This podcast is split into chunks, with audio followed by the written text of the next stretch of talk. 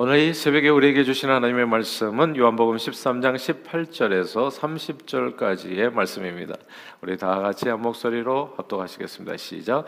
내가 너희 모두를 가리켜 말한 것이 아니니라 나는 나, 내가 택한 자들이 누구인지 알미라. 그러나 내 떡을 먹는 자가 내게 발꿈치를 들었다 한 성경을 응하게 하려는 것이니라. 지금부터 일이 일어나기 전에 미리 너희에게 일러 두면 일이 일어날 때 내가 그인 줄 너희, 너희가 믿게 하려 함이로라. 내가 진실로 진실로 너에게 이르노니 내가 보낸 자를 영접하는 자는 나를 영접하는 것이요. 나를 영접하는 자는 나를 보내신 이를 영접하는 것이니라. 예수께서 이 말씀을 하시고 심령이 괴로워 증언하여 이르시되 내가 진실로 진실로 너에게 이르노니 너희 중 하나가 나를 팔리라 하시니 제자들이 서로 보며 누구에게 대하여 말씀하시는지 의심하더라. 예수의 제자 중 하나 곧 그가 사랑하시는 자가 예수의 품에 의지하여 누웠는지라 시몬 베드로가 머릿짓을 하여 말하되 말씀하신 자가 누구 누구인지 말하라 하니 그가 예수의 가슴에 그대로 의지하여 말하되 주여 누구니까? 예수께서 대답하시되 내가 떡 한 조각을 적셔다 주는 자가 그니라 하시고 곧 한 조각을 적셔서 가로 시몬의 아들 유다에게 주시니 조각을 받은 후 곧 사탄이 그 속에 들어간지라. 이에 예수께서 유다에게 이르시되 내가 하는 일을 속히 하라 하시니 이 말씀을 무슨 뜻으로 하셨는지 그 앉는 자 중에 아는 자가 없고 어떤 이들은 유다가 돈깨를 맡았으므로 명절에 우리가 쓸 물건을 사라 하시는지 혹은 가난한 자들에게 무 엇을 주라 하시는 줄로 생각하더라. 유다가 그 조각을 받고 곧 나가니 밤이로라. 아멘.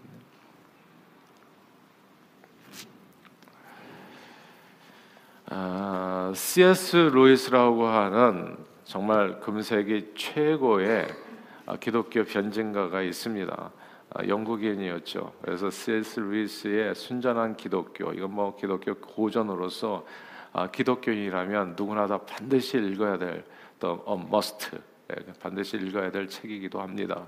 그래서 항상 여러분 가운데 혹시 순전한 기독교 책이 없으신 분들은 그러니까 뭐 많은 책들이 있지만 뭐 많은 책 우리가 다 읽기는 어렵잖아요. 그 중에서 정말 한두 권이라도 이렇게 꼭 보관하고 시시때때로 읽어봐야 될 책이 있다면 이제 순전한 기독교인데 이제 하여튼 금세기 최고의 변증가로 여겨지는 분이 그분이에요. 근데 그분 이후로 그분이 소천하신 이후로 또, 또 최고의 기독교 변증가로 알려진 인물이 있습니다. 라, 라비, 레비, 레바이, 예, 제크라이어스입니다. 이분은 어, 비교 종교학과 컬트 그리고 철학 분야에서 권위를 인정받은 기독교계의 석학입니다. 탁월한 지성과 깊이 있는 영성에 담긴 책과 방송을 통해서 전 세계 기독교인들에게 어마어마한 영향력을 미쳐왔던 인물입니다. 이분의 라디오 방송 프로그램인 내 백성이여 생각하라는 전 세계 1,500개 방송국에서 방송되었고 1984년에 이 레바이 그러니까 라비 제크라이어스 국제사역센터를 설립해서 이 국제사역 센터는 전 세계 16개 지부를 두고서 200여 명의 스태프를 보유한 사역 단체로 이렇게 성장해 왔습니다. 라비 목사님은요, 우리 CNM와도 깊은 관련이 있어요. 왜냐하면 1980년, 1980년에 우리 CNM의 교단에서 이제 뭐 캐나다였지만 목사 안수를 받으신 분이기 때문입니다. 우리 세네메 식구들은 모두 이 라비 목사님을 엄청 자랑스럽게 생각했습니다. 금세기 최고의 기독교 변증가로 여겨지는 분이 우리 교단 목사였기 때문에 늘 교단 홍보에 엄청난 도움이 되었거든요. 어떤 교단입니까 물어보면 라비 목사님 아래 모르는 사람이 없습니다. 한국에서도 온누리 교회 아주 큰 교회들에서 여러 번 초청 받아가지고 이제 강연도 하셨던 분이거든요. 그러니까 온 세계 기독교인들이 라비 목사님을 모른다고요. 어, 모르는 사람이 없다고요. 그러니까 CNM의 교단을 얘기할 때 라비 목사님이 우리 교단 목사입니다 하면은 아 굉장히 홍보에 도움이 되기도 했었던 겁니다. 그런데 지난 2017년 우리 모두를 크게 당황시키는 사건이 벌어졌습니다. 늘 기독교인이 견지해야 될 신앙의 내 기둥이 영원성, 도덕성, 책임성, 사랑이라고 항상 이렇게 설파해 오셨던 분이 라비 목사님이거든요. 근데 이분이 캐나다에 사는 톰슨이라고 하는 여성과 부적절한 성관계 아, 이렇게 문자 메시지를 주고받은 사실이 밝혀진 겁니다. 그때 2017년은 제가 교단 이사로 섬길 때였는데요. 우리는 교단 이사들이 진짜 그때 엄청 충격을 받았습니다. 이걸 갖다가 다 밝혀가지고 뭐 어떤 조치를 취해야 되냐 우리 가운데 그냥 감론을 봐 엄청나게 이제 의견 교환들이 있었어요. 그때 우리 중에 그 누구도 그 사실을 사실 믿으려 하지 않았습니다. 왜냐하면 유명인들에게는 소위 좋지 않은 여성들이 이렇게 물질 보상을 이유로 해서 접근하는 경우가 있었던 거거든요. 그래서 이걸 과연 믿을 수가 있겠나 이런 어큐제이션을 그래서 우리가 이제 그냥 서로 서로 좀 더 두고 보자 뭐 이 일에 대해서 우리가 좀 신중하게 접근해야 되지 않나 이런 한 가지 사건으로 인해 가지고 라비 목사님과의 관계를 끊는다든지 어떤 교단적인 어떤 조치를 취하는 것은 프리머추한 일일 수 있다. 좀 더 지켜보자. 그래서 경찰 조사에 충실히 따르면서 일단 라비 목사님에 대한 CNM의 관계를 좀 이렇게 거리를 두고 유보하고 조사 결과에 따라서 필요한 조치를 취하기로 했었던 겁니다. 그 후에 사건은 좀 잠잠해졌습니다. 유야무야 덮어졌어요. 그리고 지난 2020년 5월에 아, 향년 74세로 이 라비 목사님이 엉치뼈의 악성 종양이 발견돼서 충실하게 아 이게 이게 치료를 받던 중에서 병이 악화돼서 이제 별세하셨습니다. 갑자기 이제 소천하신 거예요. 예.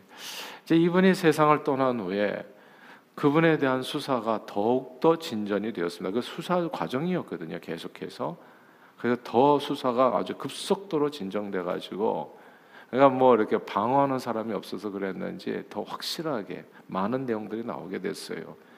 소창한 지 불과 4, 5개월 만에 2020년 9월에 라비 목사님의 생전 성범죄 사건이 자세히 보도되었습니다. 그 내용은 톰슨이라고 하는 여성의 문제가 아니에요. 성범죄 대상이 한 사람, 두 사람이 아니라 여러 명이었고 그 내용이 아주 악질이었고 굉장히 부끄러운 그런 내용이었습니다. 금세기 최고의 기독교 변증가가 최고로 더러운 위선자여 성범죄자였던 겁니다. 그 그분이 쓴 생전에 쓴 모든 책들이 다 폐기되었고요. 진짜 탁월한 책들이었거든요. 기독교 변증서적으로서는 꼭 정말 책에 이렇게 책꽂이에 꽂아놓고 읽을 만한 그런 내용들이었는데 그게 다 이제 쓰레기가 돼버린 겁니다. 당연히 CNM의 교단은 그의 목사직을 파면했습니다. 용두삼인가요? 처음은 엄청 창대했는데 끝이 너무너무 안 좋은 겁니다. 그는 더 이상 금세기 최고의 기독교 변증가가 아니라 가장 더러운 위선자요 성범죄자로 사람들의 기억에 남게 된 겁니다. 이제 우리의 질문은 이런 거예요. 어떻게 이런 일이 벌어질 수 있는가? 어떻게? 그런데 우리 주변에 보면 신앙이 있다고 이렇게 멀쩡한 사람, 신앙이 있다는 멀쩡한 사람들이 뜻밖의 행동으로 세상 사람들을 놀라게 하는 경우가 종종 있어요. 아 그리고 성경에도 나오지 않습니까? 다윗은 늘 여호와는 나의 목자신이 내게 부족함이 없습니다. 찬양하며 살았던 사람입니다. 근데 어느 순간에 그는 충성스러운 신하 우리아의 아내를 범한 파람체한 강간범이요 살인범이요 더러운 모사꾼이요 두 얼굴의 위선자로 드러난 겁니다. 다윗이 범죄가 드러났을 때 온 국민이 충격에 휩싸였습니다. 어떻게 늘 그렇게 하나님을 찾고 골리앗과 싸울 때에도 너는 칼과 단창을 가지고 나가서 나는 망군의 여호와 이름으로 나간다 뭐 이런 얘기하면서 진짜 부끄럽지도 않냐고. 아 그렇게 그냥 남들 보기에는 신실한 완전히 거룩한 그런 하나님의 사람이라고 스스로도 말하고 남들도 그렇게 생각했던 다윗이 어떻게 하나님을 배반하고 어떻게 하나님을 배반할 수 있냔 말이죠. 하나님을 배반하고 우리는 늘 하나님을 배반한다고 배반하고 온 백성들을 배반하는 자기를 따르는 그 백성들 자식들 보기에 부끄럽지도 않은가? 이 사람은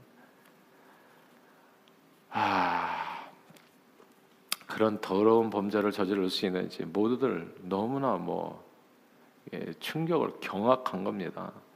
그런데 그런 인물이 오늘 본문에 또 나오는 거예요. 또 나와. 근데 그 사람이 예수님이 열두 제자 중 한 사람이잖아요.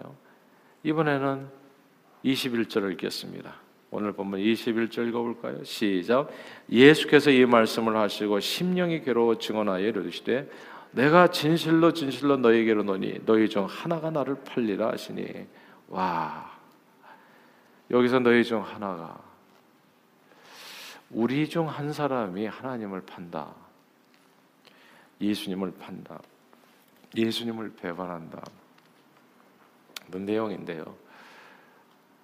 아, 저 이 말씀을 듣는 우리 중 한 사람. 본문의 배경은요. 예수님께서 제자들과 함께 최후의 만찬을 들고 계셨을 때 조금 전에 세종례까지 마치고 정말 분위기가 엄청 좋았을 때 모두들 한 마음 한 뜻이 되어서 뭔가 멋진 일을 함께 이룰 수 있으리라고 기대가 넘쳤을 때 그런데 너희 중 하나가 나를 팔리라는 예수님이 이 한마디가 분위기를 완전히 바꿔버립니다. 한껏 달아올랐던 분위기가 이 한마디 말씀으로 인해서 완전히 차갑게 식어버렸어요. 누구냐고 도대체 누가 예수님을 파냐고 우리 중에 이렇게 교회 나오고 열심히 신앙생활하고 다 찬양하고 그러는데 누가 예수님을 파냐고 우리 중에 예수님의 열두 제자는요 지금 우리들보다도 훨씬 더 신앙이 있을 수밖에 없는 사람들이에요. 예수님이 공생의 기간에 함께 하셨던 인물들이거든요. 예수님과 동고 동락 고통과 기쁨을 함께 나누었던 동역자들이요.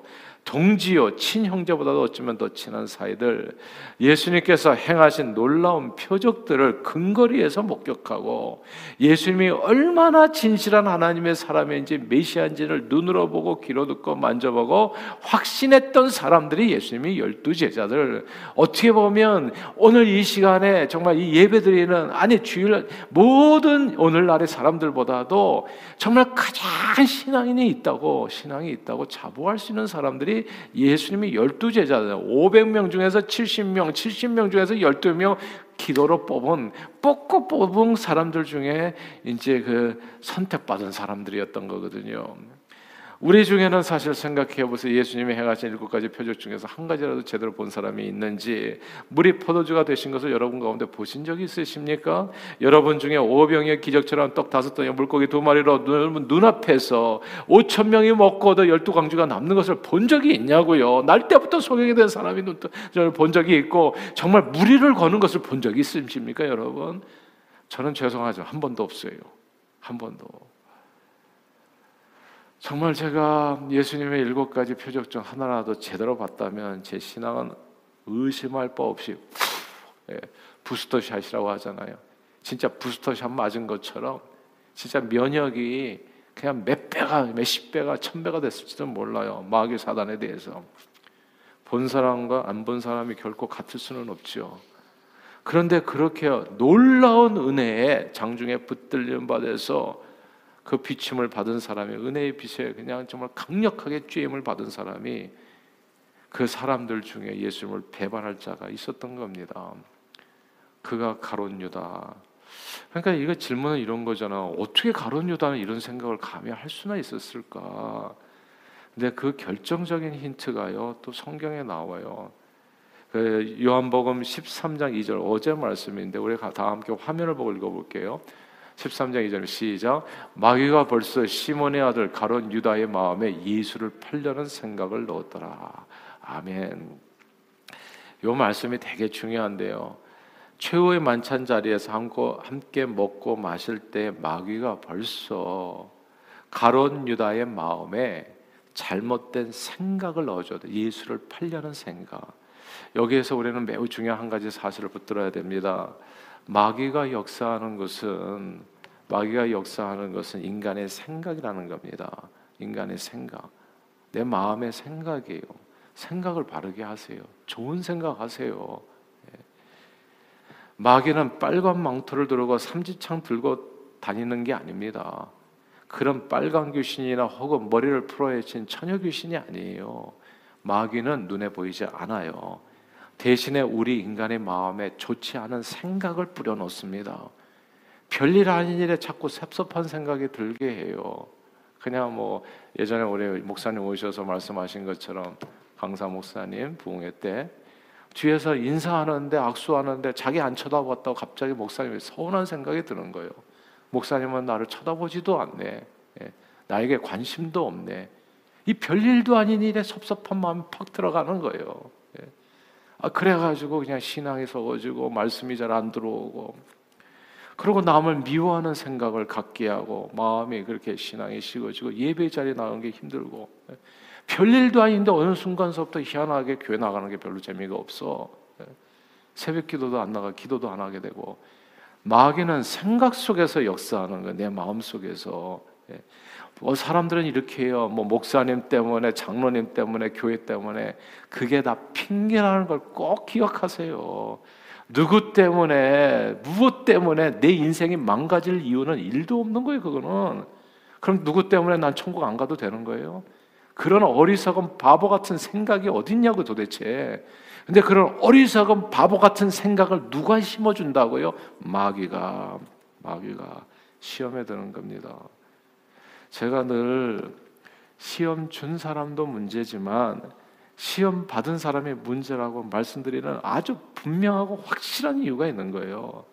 시험을 받았다는 말은 누구 때문에 무엇 때문이 아니라 누구 때문에 무엇 때문이라고 내 마음에 좋지 않은 생각을 넣어주는 마귀. 마귀의 생각을 받아들이면 시험 드는 거예요.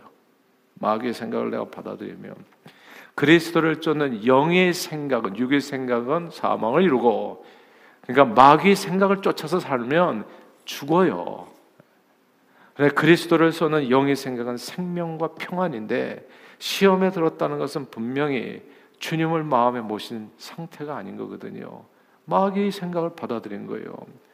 그럼 어쩌다가 가론 유다는 이 마귀에게 선택함을 받을 수 있었나? 하나님도 선택하지만 마귀도 선택합니다 사람을. 교회에서 마귀도 선택해요. 아, 여기 요 사람한테 들어가면 되겠구나. 손가락을 잘 가르쳐야 돼. 그 사람을 가르쳐. 예. 너희 중에 한 사람 우는 사자 사자처럼 사람이 딱 그 사람을 예. 그리고 그 사람을 붙드는 거예요. 마귀가 어떤 사람을 선택하는 이제 요한복음에 보면 아주 놀라운 세 가지 힌트가 나와요. 그 사람이 선택을 받는데 첫째는 요한복음 12장에 보면 마리아가 가론 유다 이름이 거기 나오는데 향유 옥합을 깨워서 예수님이 발을 씻을 때 유다가 뜬금없이 그 일을 시비 걸고 나옵니다. 그냥 마리아가 열심히 예수님이 발을 갖다가 향유 옥합 깨가지고 닦아드리는데 거기 성경에 이렇게 되어 있어요. 제자 중 하나로서 예수를 잡아줄 가론 유다가 말하되 왜 갑자기 가론 유다가 나와 여기서 무슨 말을 하는지 잘 들어보세요. 이 향유를 어찌하여 300데나리온에 팔아 가난한 자들에게 주지 아니하였느냐 하니 이렇게 말하면 가난한 자를 생각함이 아니요 그는 도둑이라 돈깨를 맞고 거기 넣는 것을 훔쳐가미더라 이게 무슨 얘기냐면 이 가론 유다는 예수님보다도 돈을 더 사랑하는 사람이었어요. 돈을 사랑하면 일만하게 불의가 된다 했습니다. 예수님보다도 더 사랑하면 하나님 나라에 합당치 않다고 했어요. 이게 무슨 얘기냐면 예수님보다도 더 사랑하면 그게 마귀의 표적이 됩니다. 아, 그 다음은 네 차례다 그렇게 되는 거예요. 그래서 오직 예수만을 마음에 품고 hungry and thirsty for God, Christ 이렇게 얘기하는 까닭은 마귀 시험을 이기는 방법이 그거밖에는 없어요. 예수님의 줄이고 목마른 심정이 되면 아무도 못 건드려요. 근데 예수님보다도 더 다른 게 thirsty and hungry for money 이렇게 되면 어떻게 되겠어요? 그게 딱 표적이 되는 거예요. 주일 성수를 하세요. 돈 벌어야 돼요. 그러면 그 다음은 당신이 표적이야. 어, 네가 돈 예수보다도 돈을 더 사랑하는구나. 그게 딱 첫 번째 이 가론 유다가 표적이 된 이유는 그거예요. 저는 돈을 사랑함이라. 돈깨를 맞춰서 돈을 끌어가는데 하나님은 뭐 이렇게 그 예수님을 사랑하고 예배드리고 거기다 이렇게 물질이 가니까 너무너무 마음이 아픈 거예요. 그래서 이게 첫 번째고 두 번째는 불평하는 사람입니다. 절대 불평하지 마세요. 감사하세요. 감사하는 자가 되라. 성경 항상 얘기하잖아요. 감사가 마귀를 이래. 감사하면 마귀가 가서 건드릴 게 없어요. 근데 불평하는 사람은 교회에서 무슨 설교 불평하고 또 이렇게 뭐 밥 먹는 거 불평하고 어, 교회가 뭐 장래 큰애 불평하고 교육부 불평하고 딱 그 사람이 표적이에요. 그 다음에는 불평하지 마시고 그런 사람이 되세요. 은혜 받는 사람이 언제 어디서나 예, 감사하면서 주어진 일에 대해서 그러면 아무 문제도 없어요. 신천지 이단들이 가장 노리는 사람이 뭔지 아세요? 교회에서 불평하는 사람. 예, 특별히 목사님 불평하고 그 다음에 이렇게 뭐 장로님들 불평하고 교회 하는 시스템에 대해서 딱 그게 밥이에요. 그러면 고개 마귀가 딱 집어넣어 주는 거 생각을. 그러면 그냥 끌려가는 거예요. 불륜에 빠지는 사람들이 있어요. 남편에게 불평하는 사람. 그러면 또 이상한 또 남자가 또 와가지고 딱 붙어. 예. 다 자기 남편보다 더. 그러면 또 이게 또 깨지는 거예요. 그러니까 불평하면 끝나는 거예요. 불평하면. 공산당이 있어요. 예. 공산당이 작업하는 가장 최적의 사람이 누구냐면 그 나라의 체제에 대해서 불평하는 사람. 예. 이 불평하면 그냥 마귀가 끌어가요. 이, 이, 이 가론 유다가 불평하는 사람이었어요. 그래서 두 번째 불평하는 사람, 세 번째 특징이 있습니다. 기도하지 않은 사람입니다. 오늘 본문에서 떡을 주고 나가잖아요. 그 다음에 열한 제자는 예수님과 함께 겟세만의 동산에서 기도를 합니다. 다 시험 받아요, 여러분. 베드로도 시험 받아 칼 뽑아서 휘두르고 말이지 세 번씩 부인하고 그러나 기도하면 하나님께서 불쌍히 여기서 은혜를 주시더라고요. 쓰러질 수밖에 없는 순간에 다시 붙들어 주시더라 기도하면. 그래서 쉬지 말고 기도하라. 시험에 들지 않도록 깨어 기도하라 얘기하는 거예요. 제가 왜 새벽 기도를 강조하겠어요? 너희 중에 한 사람이 나를 팔 거기 때문에. 예? 그러니까 이렇게 믿는다고 하지만 다윗도 쓰러지고 라비 자크라이라도 쓰러지고 그리고 이 온 세상 사람들이 다 쓰러지는 판국에 저와 여러분은 무슨 통뼈냐고요. 우리는 우리는 뭘로 그냥 하나님을 안 배반하겠어요. 우리는 오늘 믿는다고 하지만 내일 또 엉뚱한 소리 할지 누구 알겠냐고 우리 가운데. 그러니까 저는 이 새벽 기도를 기다리는 딴 게 아니에요. 하나님 나를 불쌍히 여겨 달라고 나를 예, 제발. 예. 이 세상에 가론 유다 같이 일곱 가지 표적을 보고도 이렇게 쓰러지는데 누가 어떻게 하나님 안 변하고 끝까지 살아갈 수 있겠냐고요. 저도 반드시 쓰러집니다. 그러나 쓰러질 때 내 영혼을 불쌍히 여겨주시고 도와주세요. 예. 기도하지 않는 사람이 표적입니다. 마귀에 강한 사람이 표적이 아니고요. 기도하지 않은 사람. 근데 기도하면 하나님께서 지켜주시는 겁니다. 그래서 주기도문을 정말 간절히 외우잖아요. 시험에 들게 하지 마시고 다만 악에서 구하시옵소서. 대개 나라와 권세와 영광이 아버지께 영원히 있습니다. 이렇게 기도하는 거잖아요. 왜 이 기도를 매일 하겠어요? 내가 자신이 없는 거예요. 다윗 같은 사람이 쓰러지는데 솔로몬도 쓰러지는데 오늘 가론 유다도 쓰러지고 라비 제카라이도 쓰러지는데 나는 무슨 능력으로 내가 그 사람보다도 뛰어납니까? 너 나는 한없이 연약한 사람이에요. 오늘이라도 톡 건드리면 그냥 쓰러지는 사람. 그러니까 오늘 이 아침에도 나는 주님을 바라보는 hungry and thirsty for Christ. 하늘 하늘에 계신 아버지요. 나를 불쌍히 여겨 주시고 시험 들게 하지 마시고 악에서 건져 구원해 주옵소서. 주님 앞에 영광 돌리는 일에 온전히 쓰임 받기를 원합니다. 주님 가르쳐 주신 기도로 오늘도 승리하는 것. 그래서 오늘 이 새벽에도 주님 주신 이 말씀을 기억하면서 어떤 사람이 시험 받는지 하나님보다도 뭔가 다른 걸 더 사랑하는 사람, 불평하는 사람, 기도하지 않은 사람이 시험 받는다는 사실을 꼭 기억하시고 정말 주님만을 사랑하고 주님만을 붙들고 늘 기도로 승리하시는 저와 여러분들이 다 되시기를 주 이름으로 축원합니다. 기도하겠습니다. 하나님 아버지 오늘 주신 하나님의 말씀을 기억하면서 하나님 오직 주님만을 사랑하고 불평하는 대신에 감사하고 늘 쉬지 말고 기도함으로써 마귀 사단이 내 마음에 조금 더 자리 잡지 않도록 시험에 들게 하지 마시고 다만 하게서 구하셔서 늘 승리하는 삶을 누리며 주의 영광을 위해서 존귀하게 쓰임받는 저희 모두가 되도록 축복해 주옵소서 예수님 이름으로 기도합니다. 아멘.